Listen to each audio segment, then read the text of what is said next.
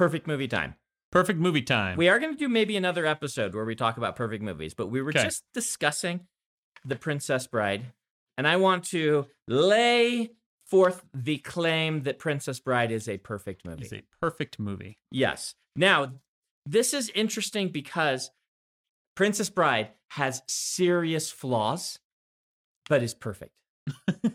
what would you consider to be the serious flaws of Princess Bride? The main one being that Princess Buttercup does nothing in the movie. She can't even hit a rat with a stick, yeah. and it's named after her. Mm-hmm. This is a pretty serious, but flaws the wrong term. This is a very interesting picture of filmmaking in the 1980s and how people treated, for instance, a princess character in the 1980s. She was a damsel in distress. Yes, Made even more hilarious by the fact that it was Robin Wright, yes. who's like an absolute badass. She's amazing. She's a really great actor. She gets gets almost nothing to do in that film. Now, Mhm. this is a difference. I, I still think it's a perfect movie because I don't think The Princess Bride as a film could exist without that aspect to it, right? yes. If you remove that from that film, you no longer have The Princess Bride. We don't have a perfect society. It does Mhm. let us look at society and be like, Princess Bride gave way to, I assume it was before this, to the the Drew Barrymore film where she rescues herself. Ever after? Oh Yes. yeah, by a couple By- yeah. decade at least. Yeah. And probably not a decade, right? Because Princess Bride is late 80s and that's probably early 90s. Am I right? Princess Bride was fifth grade, Fifth grade. Oh, which I want to say was like 87, 87. 86. okay. Oh, we are getting a thumbs up from producer Adam. 87 for Princess Bride. Yeah. Okay. But regardless, like this was in the air. People are starting to be like, wait a minute, wait a minute. Mm-hmm. We have a problem here. You know, Princess Yeah. Leia is a badass and a damsel in distress at the same time. You Mm-hmm. can write stories to do that. Now, the part of the reason why I still think it's a perfect movie is this is also a film that is kind of, in a way, a parody. It's parody's the wrong term. What would you call Princess Bride? Uh, pastiche. A pastiche? Yeah, it is a great. pastiche Yeah. of epic fantasy, No, no, no, not epic fantasy, fairy tale fantasy. fairy tale fantasy. Yes. Mm-hmm. Yes. much better description. And the thing that I think is amazing about it is while it's a pastiche of fairy tales, it isn't making fun of or leaning on the shoulders of a prior massive franchise fairy tale Yeah, like community. that's you know? true. We all had fairy tales, but it's not like there were huge fairy tale movies coming before to lead to a scary movie type of Yeah. parody. Exactly. Uh, pastiche is a great way to put it. And so you've got Princess Bride, which is doing a thousand and one really interesting narrative tricks. Mhm. Stuff that it didn't have to do. It didn't have to do the frame story with the son and the grandpa. Yep. It didn't have to switch protagonists halfway through. Yep. But it's doing all these things that are very non traditional and yet in a way that's so approachable, nobody really looks at them and goes, oh, look how daring this movie was. Right. No, I mean, there are so many little things, just like cinematography shots, like the three of them standing there, the three Fezzik Mhm. and Vizzini Fezzik, and, and Inigo. and Inigo just in a row as they're standing is just beautiful. Just Mhm. a- an amazing shot. How they used Andre the Giant to really show his natural charisma. A lot of movies would not have taken the effort to show off that he's one of your most charismatic actors and Mhm. let him actually be in that role. Yeah. Well, Uh, and he could not speak English at the time. Mm. During filming, most of the lines of dialogue he has, he has memorized phonetically. Wow. And it wasn't until, you know, late filming and afterwards that he really became kind of conversant in English. And I watched this movie recently, about a year ago, with my kids. They had never seen it. We showed it to them. And one of the things I noticed is that a lot of the sets are really cheap. but this adds to the charm of the movie. It actually Mhm. became, my wife and I sat and discussed it. It became charming to us. And what happened is the special effects, such that they are, aged really well because they were cheap practical effects rather than other types that might age poorly. Yeah. And because of that, you get the sense watching Princess Bride that you're watching a stage play. Yeah. You know James Sutter. Mhm. Have you heard of his Henson's Law? I haven't. but- Henson's Law, as coined by James Sutter, that computer graphics, no matter how good they are, they will eventually look terrible, whereas cool puppets will always be cool puppets. Yep. And, you know, Princess Bride doesn't really have puppets, but it does have that same thing you're talking about, where it Right. has this, you know, very kind of tactile workaday, we're here in the middle of it kind of feel. Yeah, like the scene where Inigo and Westley duel, right, with uh, swords, the sword fight, which is Mhm. just a really great little narrative story. Yeah. There just happens to be a parallel bar there that a stunt actor can do a flip off of, and it looks real obvious. And then when he lands, like the ground bends, and Yeah. you can see You can see the, The- foam pads. the foam pads, the mat or whatever he landed on, like it's just right there. It's barely covered with any dirt. But again, it ages really well. It's like they tried enough. And you look at it and you're like, this feels like a stage play. It feels charming. It feels wonderful. yeah. And so everything about that movie I would call a perfect movie, but not beyond critique, Mhm. despite being perfect. yeah. Which is a weird way to look at it, but it is how I look at it. Well, maybe it's another way of saying that it is a movie that did exactly what it set out to do and it did it really well. But it is easy to look back at it and say, oh, well, here's a lot of other things you could have done yeah. had you been trying harder. Yeah, well, trying harder is the wrong term. It is. even, but yes, I think you get it. It did exactly what it was trying to do, and it did it really well. Mhm. But every decision that a person makes is, by its nature, inviting criticism because there is an opportunity not taken. Mhm. And I think you can discuss the opportunities not taken while still acknowledging that the film is perfect. And so our definition of perfect is a is a wide, wide umbrella term that may accept uh, many things that others Yes. may not call I, perfect. I would like to think that our definition of perfect movie is not just movies we really love. Yeah. Because there are definitely movies I really love that I have to admit are not perfect. yes. For example, Skyfall. Okay. Skyfall is, in my opinion, the very best Bond movie. Okay. And I will go to the mat for it. I I, think it is incredible. Fight you on that. I mean, I might like Casino Royale better if we watch them back to back, but Skyfall is one of the strongest Bond movies ever made. Yeah. At the same time, it has a lot of really glaring, hellacious flaws in it. Hmm. I would never claim that it's a perfect movie. You know, it falls into the hackers are magic thing, including one of the worst examples I've ever seen, which is the hacker who uses computers to crash a train through the wall of a hidden base. Like, no, that's not how computers work. It also includes the most very egregious omission in that the old caretaker of the manor that he returns to should have been played by Sean Connery. I know Sean Connery is not willing to do things, wasn't willing to do things, but would that have just not been the most amazing thing if he came back and it was like, here is this old Bond who is now the caretaker? That would have been great, yeah. but it would have made the old caretaker a previous Bond, which would have changed it fundamentally. you change, you, you And tweak I'm not sure I would have liked that as much. Yeah, I don't know. That's But, that's my yeah. head canon that that's Sean Connery playing the role, even if he isn't a previous Bond. But yeah, I just ran across a signature page that I signed that is just completely thrashed. Oh, I don't know what happened to this set of signature pages, but I'm going and to pull some them lucky out. listener some lucky listener is will not get it. probably not going to get it. We're not going to. Oh man, all of these are, Are they all ruined? Yeah, you'll want to. are they misprinted? No, it looks like the box got smashed. Oh, in one of the corners because it's it's right in the middle of the page, but the pages unfold from four. yeah. So I'm going to send these, Adam, to you to give to Kara to say, are these still worth signing, or are they too smashed up? Because it's possible that's in the part that will get trimmed off yeah. when they make the book, but I'm not sure. We had a topic for today. Yes, believe it or not. Before Brandon decided he wanted to spend a bunch of time talking about the Princess Bride, we did have a topic. Okay, And- so this yeah. this leads me to a title for our podcast. Oh, good. which is preemptive tangents. we got onto two tangents before we even arrived at announcing, let alone discussing our topic. You know, you're not wrong. You are you are a wise man, Mr. Wells. Oh, thank you. Our topic is parallel storytelling. Parallel. Parallel story evolution. Uh, there you go. Parallel story evolution. awesome. You This came up with it.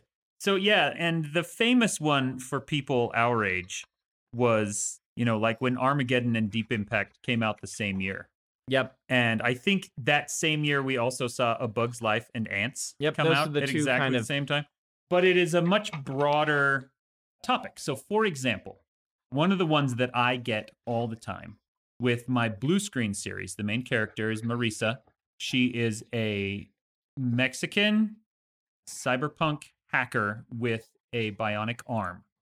And this book came out about six months before Blizzard watched, launched their Overwatch game. One of the characters in which was a Mexican woman who's a hacker with a bionic arm. Mm. Incredibly, incredibly similar in a lot of ways, while also being clearly neither one inspired the other. We just came up with them at the same time. Yeah. And I have had that this- happens all the time. Happened with me. I actually beat him to the punch by just a little bit, but I released a book called Warbreaker, right? Mhm. And Brent Weeks released his Lightbringer series, which is a full epic fantasy, and both have color based magic systems. And they came out within a few months of each other. To the point that when you hear Brent tells it, he tells it a little different because I released Mistborn and then he released his first kind of assassin fantasy assassin series book and he's like this time i'm going to do something really weird. No one's going to beat me to the punch. And then i beat him with a color based magic independent we didn't even know each other at the time. Yeah. the same person released right before him a story that on paper looks very similar. It turns out the books are very different very very different and people may not even notice that but when he heard sanderson just released a color based magic system while he was just finishing the revisions on his he's like ah! See, Barry Lyga, Mhm. who's a YA author, one of his big books was called I Hunt Killers. And he, in the same issue of Publishers Weekly where they announced his sale, I Hunt Killers was about a teenage boy who is hunting serial killers, Mm. a teenage sociopath hunting serial killers. Um, in the same issue that they announced his sale, they reviewed my I Am Not a Serial Killer. And he looked at that and thought, well, they're going to take all the money back. They're going to cancel this contract. Mhm. The two books are wildly different, yeah but that core concept of teenage sociopath hunting bad guys is, you know, kind of evolved in parallel. you should see how many emails and social media posts and things I got about them saying, Brandon, the boys, they just released the boys. They're ripping off the Reckoners. To which I had to tell them, uh, go look at the original boys comic. It beat me by about a year or so to Mhm. being published from when I wrote the Reckoners. And the Reckoners didn't even get released till like three years after I wrote it yeah. wasn't familiar with the boys, but the idea of hey, team of people who without powers who bring down superheroes. Yeah. Superheroes are innately corrupt because their Yeah. powers are so enormous. Yep. Yeah. Now that one's actually, I think, one of the best examples of how this happens from the inside, Mhm. right? Because I would all but guarantee that the creator of the boys comic, I, his name escapes me right now, but I would all but guarantee that he and I spent a lot of time ingesting the same material Mhm. during the 90s, shall we say, and early 2000s regarding, you know, superheroes, particularly things like Watchmen, particularly things like The Dark Knight Returns. This whole kind of superheroes turn gritty is an evolution on superheroes are paradigms. And that seed is very easy to plant once you've gone from superheroes or paradigms to Batman is a little unhinged and they have to Yeah. send Superman to bring him down to the what would we do as regular human beings if Superman weren't there to stop, you know, this other individual with Or- or super if resources. Superman himself were evil instead of good. Right, right. Red Sun came it? out about this time, which Superman, you know, was raised in Russia during the Cold War and Mm-hmm. things like that. Like, if there are no supers to fight Superman and he turns evil, I mean, that is kind of Watchmen, but it's not. The story Yeah. is not about bringing down Dr. Manhattan. It's about this concept. And so you could really trace this evolution to where the market was basically demanding hey, we need some stories about normal people fighting superheroes. Yeah. And they just started popping up. And in the middle of the MCU rise to ascendancy, Mm-hmm. there was a clear market need for new spins on superheroes. Right. Well, and I talk about shared universes and things like that. Like part of my career getting made was the fact that the general audience was okay with shared universes all of a sudden, Mhm. where before that was a detriment to your story. It was a marketing tactic that Marvel used aggressively to milk its most dedicated fan base, Mhm. Marvel and DC, to get them to buy comics they wouldn't normally have bought by making their emotional investment in one property be exploitable to get them to buy a comic from another property, right? Now you talk about this a lot, Mhm. and I am not caught up on Stormlight Archive. Yes. But at what point did the Cosmere itself become blatant and on the sleeve of your work? Because I can look at most of Right. your early books, and yeah, they all mention Hoid, but I wouldn't consider them a shared universe yet. They weren't, but that's what drove the fan base. This was a wake up call, kind of, that this was what people wanted. So the story is if you haven't read those early books, there is a character that's mentioned in them who's going between the worlds. There are little hints. The word Adonalsium and the fact that these kind of deities exist that came from who or what was Adonalsium and stuff is Mhm. very, very, it's played very coy in my early books. And but still enough that a Enough- rabid fan base grabbed it. by Mistborn, by the first time that Hoid appeared and it, the you know this his second appearance, Mhm. people were were latching onto it. And they asked me, and I said, "Yeah, he's from the other book. It's from a different planet." And that one line drove the Sanderson fan base to explode in popularity. Hmm. You know, it's very, very slight in the books, and this is why I kind of want to bring it up in this conversation because I really think this is a thing that the market, the people were looking for, they wanted. The Yeah. story consuming public was really eager for this. And it turns out that both the MCU and I struck gold. The first MCU film was in 2007, Elantris was in 2005, so Mistborn came out in 2006, right? Mhm. So the Brandon shared universe started in 2006, really, when Yeah. the second book came out. And people just wanted this. They were excited for it. They were eager. And I still play it somewhat coy, much less so in the newer books. The newer books are getting into it. There's some pretty sizable crossovers in the fourth Stormlight book, for example. I still play it somewhat coy because I don't want that feeling that if you haven't read the other ones, you don't get a full emotional arc Mhm. in your story, right? Like that, I just don't like the idea of. But I do like how the MCU is handling a lot of this. And I think that I could go further than I have been. And I am taking steps further because it is interesting. It is fun. It is experimental in a lot of ways, even though it's been done since, you know, the 70s or 60s, where people have been crossing over stories between properties Yeah. and things like that.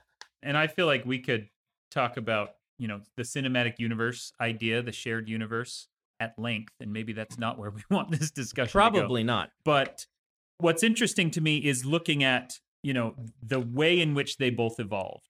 Because we're putting references in there on purpose, but not necessarily with the marketing plan of, oh, this is going to drive the fans nuts. This is how Mhm. I'm going to make my millions. No. And the MCU also kind of stumbled into it backwards after including it as a joke. Jon Favreau put Samuel Jackson as Nick Fury into an end credit sequence of the first Iron Man, literally as just pure fan service, never imagining that there might be a vast, you know, cinematic universe growing out of this. And then, of course, people saw it and loved it and wanted it. Yeah, Yeah. and that's happening with me. And I think that I wanted to do it, right? Like I was there Mhm. for it, excited by the idea, even though I was a little scared of doing it. I'd been told it was not very marketable. But one of the things I want to get into here, though, is something I've been thinking about recently. This idea that the market kind of cries out for things silently.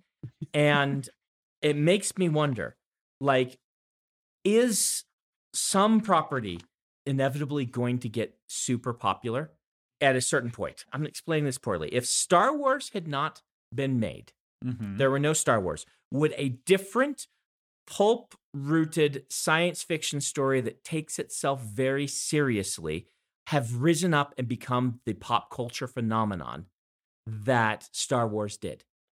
Was it inevitable that something was going to get that traction or not? And it's hard for me actually to decide because on the yes, of course argument is this what I'm talking about that like the market seems to want things. And Mhm. what it wanted in the 70s was the pulp stories that the then adults had grown up on to be taken seriously by cinema And this is why The Godfather, Star Wars, Alien, Jaws, all of these came out in quick succession and Mhm. were mega popular because they were treating the childhood of these people who were buying tickets Yeah. with care and concern, and the people making the films themselves were children who had loved those things. But I just named some of the strongest films ever made yeah. at the same time. And there were lots of people who tried to copycat these with less skill. Mm-hmm. And you did not end up with these huge, wonderful franchises out of those. Yeah, like it's hard to say because it's possible that it is just the movie going public crying out for something to be fans of. And I do think that there's some some evidence for that. But on the other hand, you know, almost every film historian in the western world will point to the 70s as a high watermark for filmmaking. Mm-hmm. that that was when there was this really kind of alchemical mix of freedom and of possibility and funding and all these other things going on culturally and technologically and everything else. And they were able to produce some of these massively amazing films. I do think it's interesting that you point to star wars and some of these others as being you know the kids who grew up on pulp and now they were adults Yeah. because most people, economists in particular, look at you know Uh-huh. Jaws in '76 and then Star Wars in '77 as the rise of the adolescent market, Mm-hmm. and those were the movies when suddenly we flipped from adults driving art to teenagers driving art, and I don't know if that's true. Because I do think it's very easy for you know a stuffy adult to look at you know, a schlocky horror thriller about a shark and a goofy science fiction thing and say, oh, that's kid stuff. This must be teenagers pulling all the strings now. But on the other hand, I don't want to argue with people who have studied this more than I have. I think they are right, but I think that there's an element missing there. That was still an era where like your word of mouth and things had to happen with the adults taking people and going. And yes, teenagers as a demographic had started to rise a little bit earlier than that. As soon as they Mhm. had cars, teenagers became a demographic. But I think what's going on there is that the pulpy, schlocky stuff was popular with kids and teens in Steven Spielberg's youth because it was fun and exciting. And now you had fun and exciting, plus good special effects and interesting filmmaking and good cinematography. Of course, it's still going to be popular with kids and teens. It's the same stuff, but taken seriously and made well. Yeah. If they loved it when it was made poorly because of the funding constraints and the, mm-hmm. the technology constraints, of course they're going to love it when it's made really well. yeah. But let me tell you, teenagers were probably not driving The Godfather. They were No. probably not driving Alien as much, at least at the beginning. Alien, So, maybe. Yeah, it's possible. Stuff like Jaws and Star Wars. I mean, yes, definitely. it's not our grandparents that were fans of that. It's our parents. Yep. You know, they were in their early 20s. They were Mhm. still practically kids. I don't know. Yeah. So I think it's it's an interesting question to ask. Would Mm-hmm. it have arisen if I hadn't done the Cosmere? Who would have? There would probably be an epic fantasy property that's doing all of this that is at the top of the sales Somebody charts. out there just cursing your name. Yeah, Peter Mhm. Brett is like, ah, Brandon Sanderson stole my throne. That's a really interesting question to ask, and I can't not think about it now. Mhm. Like, if Star Wars had never happened, Yeah. if George Lucas had just stuck with American Graffiti Yep. and he was making car movies and stuff, I tend to suspect that something would have taken Star Wars' place as the cultural phenomenon, driven by the rise of youth culture, driven by you know the popularization of pulp. But it wouldn't necessarily have been a science fiction. no, it might And not. have. How different would our world be? Here's your Mhm. writing prompt for the day for alternate history. How different would the modern world be if it had been The Godfather that had taken that off? There's the or- name of our podcast. Adam's gonna have to write that out in the poll, and it's gonna take up like a block of text. I mean, kind of westerns already had their heyday, and Yeah. so I don't know. Superheroes but, like, could have happened. it could right? have been superheroes. Like when was the Richard Donner Superman? That was like yeah, that was late seventies or early Mhm. eighties, right? Adam, pull up Richard Donner Superman. Uh, it could have been that. It could have been like. Here's the thing: Star Wars warped the industry Mhm. enormously. Yeah. And what you saw coming afterward were a bunch of Star Wars clones where people just suddenly sunk a bunch of money into these properties and projects. Battlestar Galactica, and then there's like a billion Roger Corman films and just different things all trying to be All these Star other Wars. things. Buck Rogers. Those people all would have been making films that were not influenced by Star Wars and maybe had a lot less attention on them. Their budgets would not have been very big, but it makes me wonder would something else, would we have had Roger Corman become instead George Lucas or something like that? It could have happened. That's just really interesting Like to me. if Indiana Jones, Yeah. pulp adventure story, if Yeah. that had become the Star Wars Yeah. instead of science fiction, Mhm. and then we would have now generations of, you know, people trekking through jungles.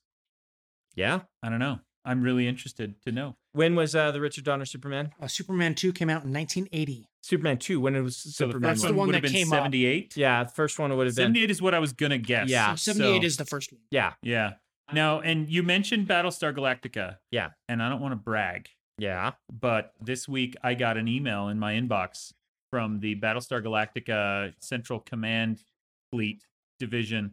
I got my 10 year anniversary certificate as a card carrying Battlestar Galactica fan club guy. Only 10 years, Dan. Only 10 years. Unless you go back to the the 70s and 80s TV show, then, Then unless your card is dated in the previous century, I don't know. I don't know if I, I know. can be impressed. No, jokes aside, the original Battlestar Galactica, I was a huge fan of as a kid and I Mhm. adored it.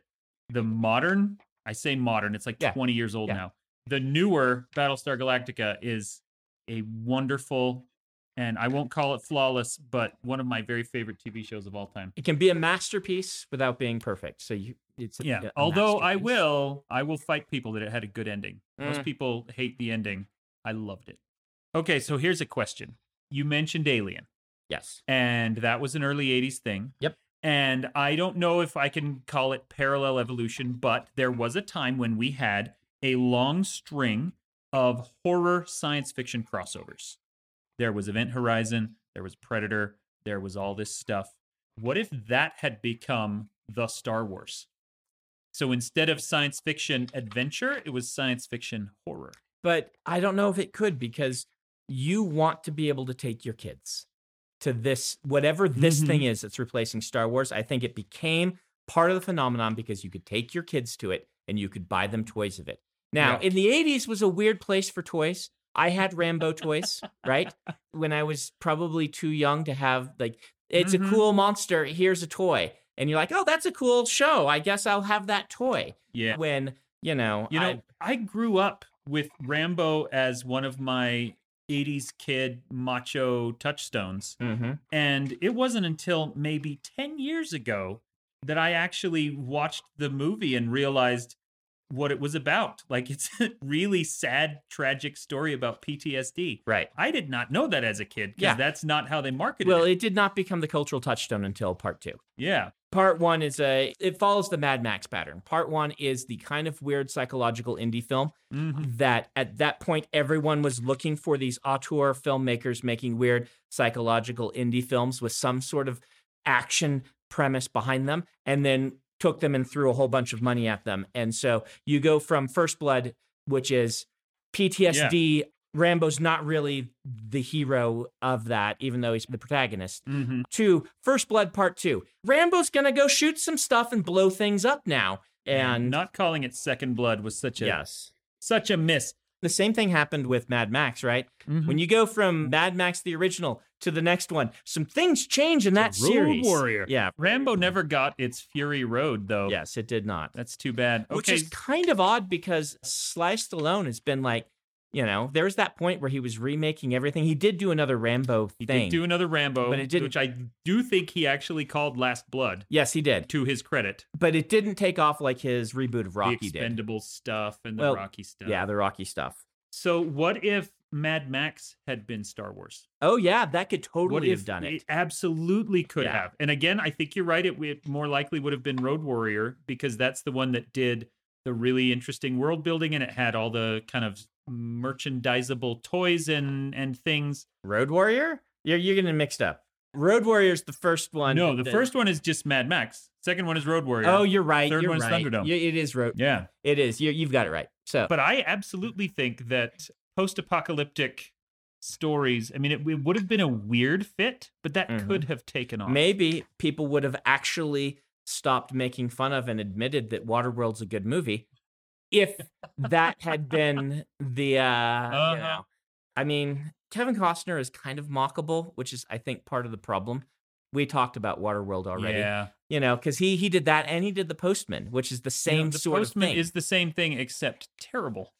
except I, I Boring. Don't like, I don't. Yeah, it's really boring and very uh melodramatic and full of itself in the Yes. same way that Hook is, even though everyone likes Hook more than Dan does. I actually got a death threat texted to me from our mutual friend Ben Olson. Oh, good. So you know it's Yeah. okay. He Yeah. sends me death threats all the time. Yeah. But yeah, for for bashing Hook. Huh? Well, you know, I knew I knew Ben had good taste, and this is just a reinforcement of it. Yeah, it could have been those post-apocalyptic things. I wonder if we would have gotten the YA dystopian wave at a different time if dystopian post-apocalyptic had become the Star Wars. That could be very interesting. People kept trying though, like Logan's Run didn't work, right? Like it, it didn't take off. I It feel didn't like- start a phenomenon. the thing about Star Wars is Star Wars is a world you want to live in. Mhm. And that's the big distinguishing factor between this and a lot of the things we're talking about. I do not want to go and live in the world of aliens. Yeah. Do not put me on that ship. Mad Max, I, no I would be you. the first one to die. yeah, do not put me in that world. No, thank you. Hey, do you want to become a magical space wizard with a lightsaber? Don't worry, you'll be able to do flips and dodge your bullets and Best friend is like Yeah. a giant dog. Yes, your best Yes, friend's a giant dog, and you know you get trained by the wise old mentor. I mean, the the hero's journey is a, a big part of that, but there's also the fact that people want to go live in the world of Star Yeah. Wars. Now, when you talk about the ability to take kids to it, I think that that might be one of the keys because the 80s and the late 70s also saw a massive renaissance of horror and slasher films They did. coming out of nowhere and achieving immense popularity, but only with a subset of the population. Yes, and that subset of the population also thinks they're terrible. There's some really good ones in there, Yeah. but most of the time, if you're like, you know, you're a slasher film aficionado, which ones are good? They'll be like, all right, Halloween, and then there's silence, Yeah. Well, I mean, and then they're like, Scream. the first Friday the 13th was good. The first Nightmare on Elm Street was good. I'm not going to put them Yeah, you're on- right. They're but, not but yeah, level, nobody but went and good. saw, Yeah. you know, Friday the 13th part 4 because they Mhm. knew it was going to be brilliant. Yeah. It was just because they knew it would be fun. And so I think that in order to become the huge cultural phenomenon, you do need that kind of all ages access. And I think you do need the I want to go to there kind of I think thing. people underestimate this. It's one of the things I've been talking about the people working on the Mistborn film, as I even point out, like the thing that Star Wars did that nobody else has really pulled off is, and Harry Potter did it too. So I Mhm. won't say nobody else. If you go to a con and you see someone dressed up, there's a 50 50 chance that they are a character from the movie and a 50 50 chance that they are their own creation that just lives in that world. Mhm. People put on Harry Potter robes and you're like, oh, are you Hermione? They're like, no, I'm just me. I'm, you know, me, Yeah. but Harry Potter world, the wizarding world. I'm me, except I'm a Ravenclaw, and Yes. this is my owl. If you go and count the superhero costumes, that doesn't happen. People occasionally, right? Of course, there's going to be exceptions, but for Yeah. the most part, you'll count a hundred superhero costumes and you'll get no original content because they're becoming that superhero. They are not becoming a person that lives in this world that Mhm. is part of all of this. And Yeah. this isn't a knock against the MCU. It's a difference in the styles of genre. But I'm kind of, you know, pointing out to them, I'm like, one of the advantages of fantasy over superhero films is this idea that when you do a good job with the world building and things like that, people want to live there and they Yeah. will create like the 501st is just an excellent example Mhm. of this sort of thing. If you're not familiar with that is, that's the the Stormtrooper Legion that you can join by having your stormtrooper armor. And whenever you're like watching some news story, like, look at these silly people who do fantasy things. Okay, we're going to go pretend to be serious and not make fun of them for a minute when we invite them on our show. And then afterwards, they're kind of making fun of them again. Yeah. Those are the 501st The oh guys. 501st, which is totally unfair because the Yes. 501st is also a massive like charity Yes. fundraising. and the amount of work they put into those. Like the 501st is this really cool thing, but it ends up being the thing that people, you know, like it also is like the example of the power of a fantasy film. And, you know, Mhm. Star Wars being science fantasy is that those are the bad guys. But you know what? I can build my own armor, I can be part of this world. And I think Yeah. it's awesome. And it's part of what makes me love fantasy. That is a really important distinction because it's not just superhero cosplay, anime, and all these other things. You are being a character rather than joining the the fantasy world as your own character. Have you ever been cosplayed? I did have Kira Walker from Yeah. Partials. No, Somebody no, no. showed up. You, Me, Dan Wells. Dan Wells. I won't say that I've ever been cosplayed, but I will say that our local con LTUE Uh huh. over the last few years there has been a marked and statistically improbable rise in the number of people wearing wide-brimmed brown fedoras. Nice. So I will claim credit for that. But no, people don't dress up as me. I've been dressed up as that I know of once, but it was by a friend, so it's kind of cheating.